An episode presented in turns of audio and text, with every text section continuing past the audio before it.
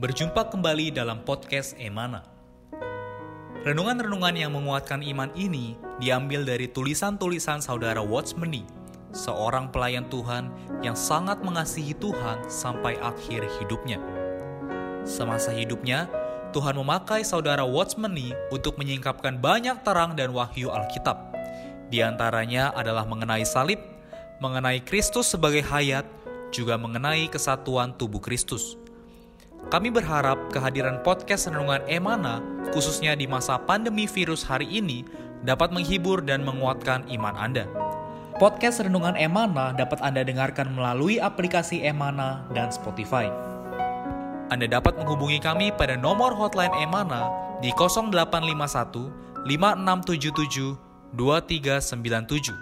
Sekali lagi Anda dapat menghubungi kami pada nomor hotline Emana di 0851 5677 2397. Buku-buku saudara Watchmeni secara lengkap dapat Anda peroleh di toko buku Yasmerin, Tokopedia, Google Playbook, atau di website resmi yasmerin.com.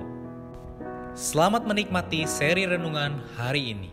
Puji Tuhan, salam sejahtera saudara-saudari, para pendengar podcast Emana. Kami bersyukur pada Tuhan kali ini bisa kembali hadir melayani saudara-saudari sekalian. Bersama dengan saya, Saudara Ade Bagus, dan saya ditemani oleh Saudara Kenny. Halo, Saudara Kenny. Puji Tuhan. Halo, Saudara Ade. Ya. Puji Tuhan, kita masih bisa bertemu. Kita juga bisa sedikit ya memberikan uh, pengalaman firman Tuhan untuk bisa menguatkan saudara kita tidak melalui podcast ini. Amin. Semoga apa yang kita bahas hari ini menjadi satu uh, berkat ya menjadi satu praktek yang sehat di tengah-tengah kehidupan orang Kristen di masa pandemi ini. Amin. Amin.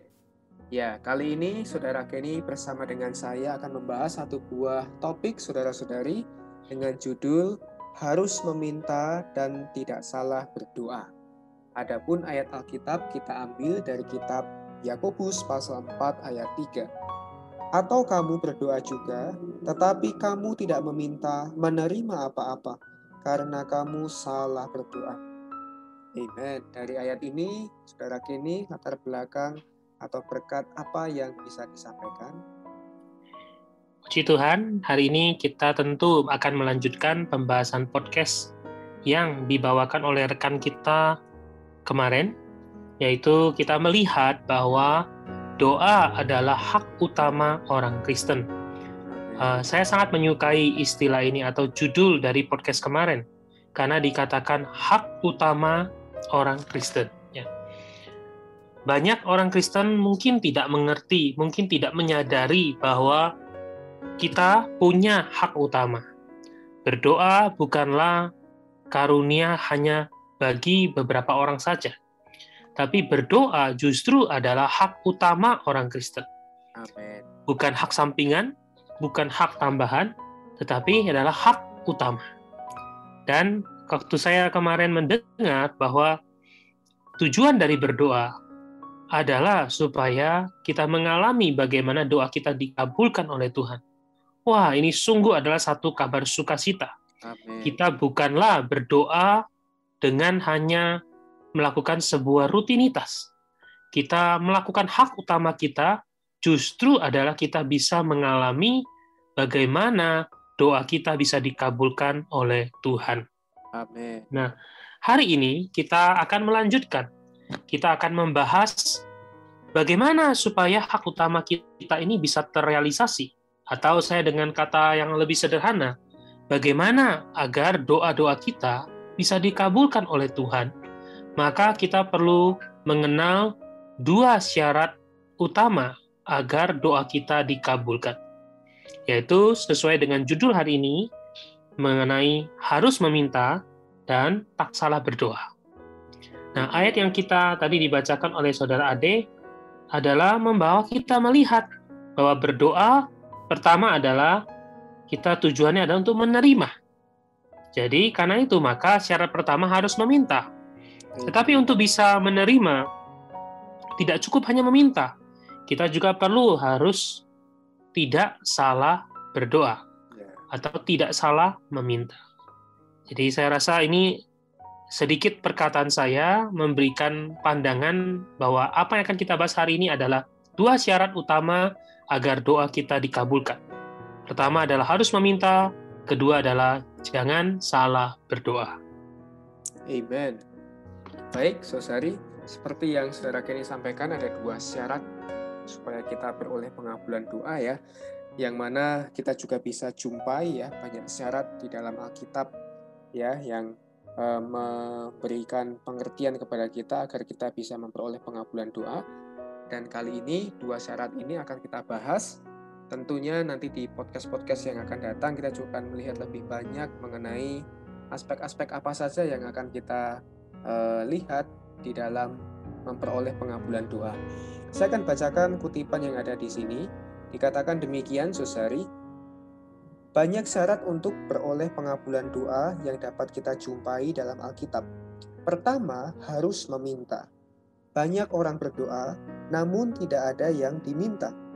Meskipun telah menghabiskan waktu satu jam atau dua jam, bahkan delapan atau sepuluh hari di hadapan Allah, tapi tanpa meminta apa-apa, itu percuma saja. Di sini Tuhan mengatakan bahwa Anda harus meminta sesuatu bahkan harus dengan tekun dan sungguh hati. Ketika Anda berdoa, Anda harus mengutarakan apa kekurangan Anda dan apa yang Anda inginkan. Janganlah seenaknya mengucapkan doa yang borongan, lalu dikabulkan atau tidak, Anda tidak peduli. Saudara Kenny, dari kutipan ini, mungkin ada kesaksian atau pengalaman yang bisa dibagikan, Baik, kita tahu bahwa setiap doa harus merupakan permintaan atau permohonan yang sesungguhnya di hadapan Allah.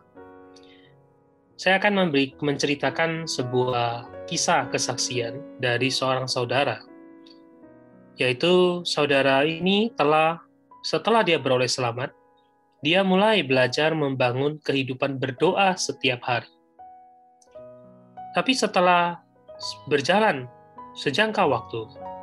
Suatu hari, ada seorang saudari bertanya kepadanya, "Apakah doa-doamu pernah Allah kabulkan?" Maka, ketika mendengar pertanyaan ini, saudara tersebut merasa heran, sebab selama ini dia hanya tahu berdoa saja. Dia tidak tahu bahwa doa itu dapat dikabulkan. Karena pertanyaan itu, maka sejak saat itulah ia mulai menuntut ia mulai uh, mencari, ia mulai memohon, ia mulai memperhatikan agar doanya dikabulkan oleh Allah. Kemudian dia juga menyadari bahwa doa-doanya yang dulu adalah doa-doa yang tidak bermakna. Sebab doa-doa itu hampa, tidak ada perasaan, seolah-olah tidak dikabulkan pun tidak mengapa. Ini seperti ya, seperti seseorang memohon matahari terbit. Didoakan, matahari akan terbit. Tidak didoakan, matahari tetap terbit. Jadi, saudara ini setelah menjadi orang Kristen satu tahun lamanya, dia menyadari tidak ada satupun doanya yang Allah kabulkan. Karena dia hanya bersujud, mengucapkan perkataan melulu, tidak mengucapkan suatu permintaan. Ini sesungguhnya sama saja dengan tidak meminta. Saya yakin banyak orang Kristen e, membangun atau punya kehidupan berdoa. Tetapi banyak doa orang Kristen adalah doa yang hampa, doa yang tidak peduli, tidak memperhatikan apakah doanya dikabulkan atau tidak. Sebagai contoh, orang Kristen secara umum pasti ada doa pagi, doa sebelum tidur, atau doa makan paling tidak tiga kali sehari berdoa. Pertanyaannya adalah, apakah doa-doa tersebut adalah doa yang meminta atau hanya doa yang kosong, seperti sebuah ritual sebelum tidur atau setelah bangun, sebelum makan, berdoa?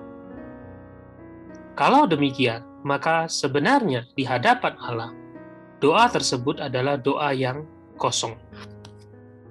Karena itu mari kita merenungkan sedikit firman Tuhan, yaitu Tuhan sendiri berkata, ketuklah, maka pintu akan dibukakan kepadamu. Ketika Tuhan berkata demikian, Tuhan sedang menjelaskan, Tuhan sedang mengajarkan kepada murid-murid, berdoa itu harus seperti mengetuk. Dan harus mengetuk dengan tepat. Kalau mengetuk dinding, tidak akan dibukakan. Harus mengetuk pintu. Jadi waktu kita berdoa, kita harus meminta dengan jelas. Kita harus meminta dengan tepat. Kita harus meminta dengan seperlunya. Nah, kemudian Tuhan juga berkata, carilah, maka kamu akan mendapat.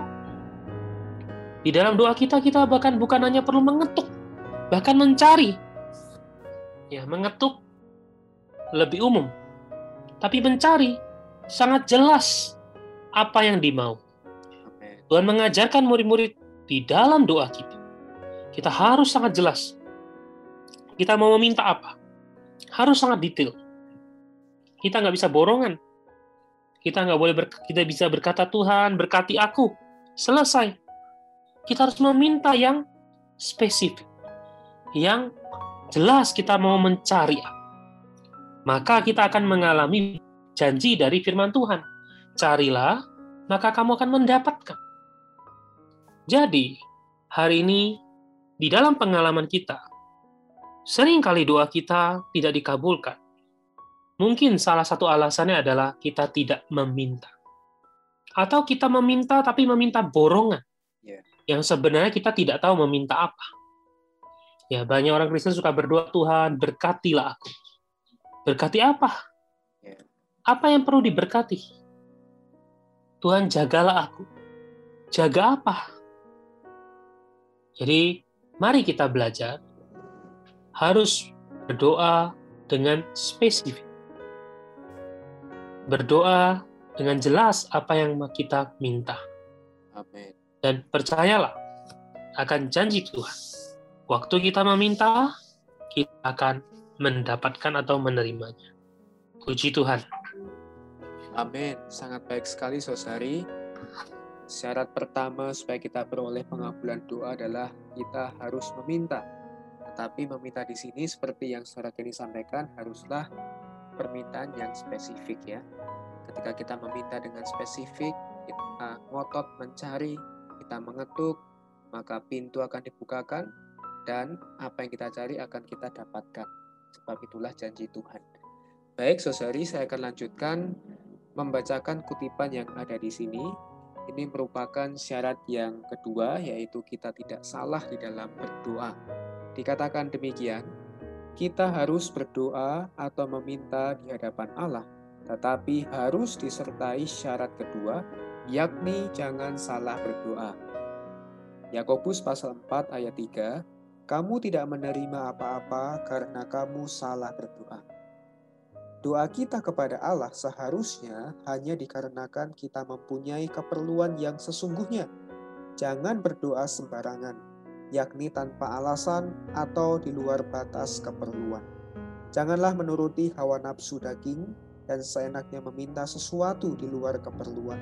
Jika demikian, doa kita akan sia-sia belaka. Amin. Dari kutipan ini, saudara kini bisa diberikan contoh juga pengalamannya kembali. Amin. Amin. Baik. Saya ingin bacakan uh, secara lengkap ayat yang tadi sudah dibacakan oleh saudara Ade ya, yaitu di dalam Yakobus pasal yang keempat ayat yang ketiga. Di dalam ayat yang ketiga dikatakan, atau kamu berdoa juga, tetapi kamu tidak menerima apa-apa, karena kamu salah berdoa. Sebab yang kamu minta itu hendak kamu habiskan untuk memuaskan hawa nafsu. Ya.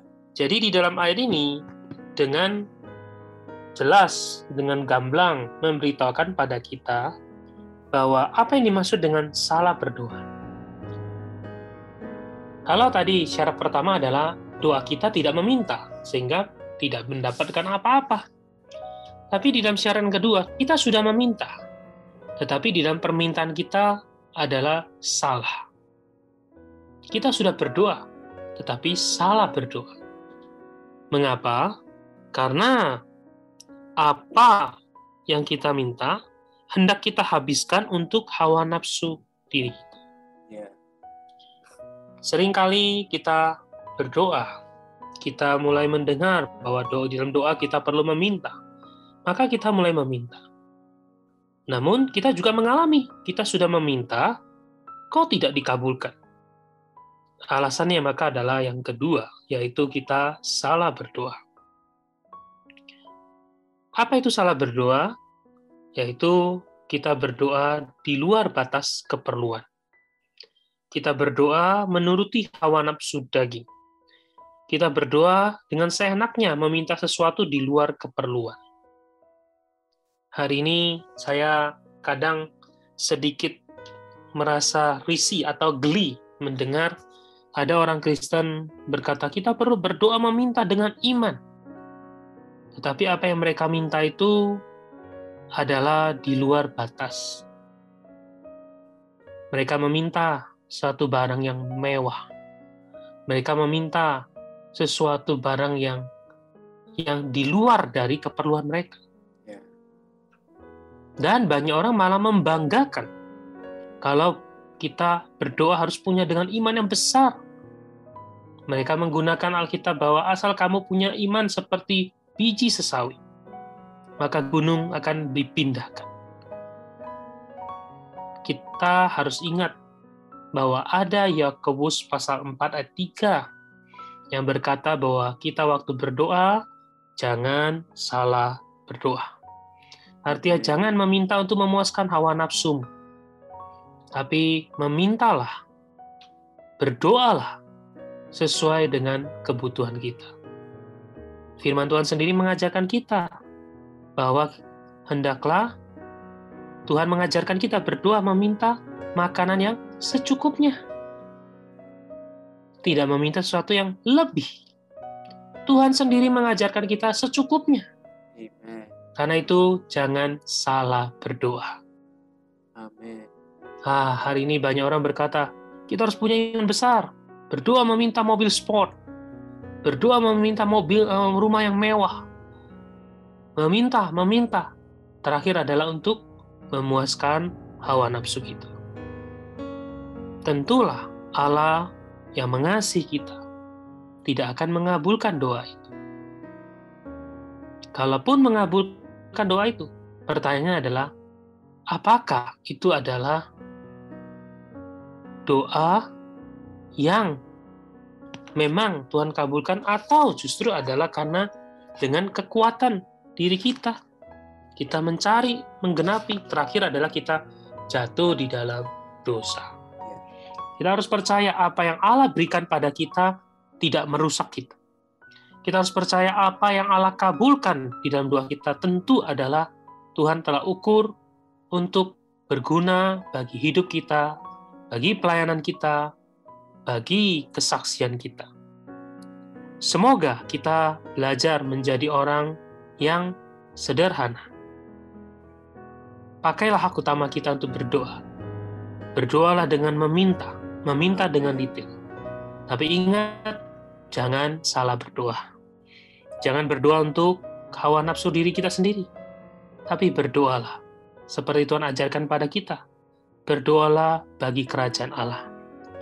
Berdoalah agar kerajaan Allah terbentuk di bumi seperti di surga. Berdoalah agar kehendak Tuhan terjadi. Tentu saya bisa bersaksi. Banyak kali apa yang saya minta, apa yang saya doakan. Tuhan kabulkan tatkala permintaan itu berkaitan langsung dengan kehendak Allah. Misalkan kita berdoa untuk keselamatan jiwa manusia.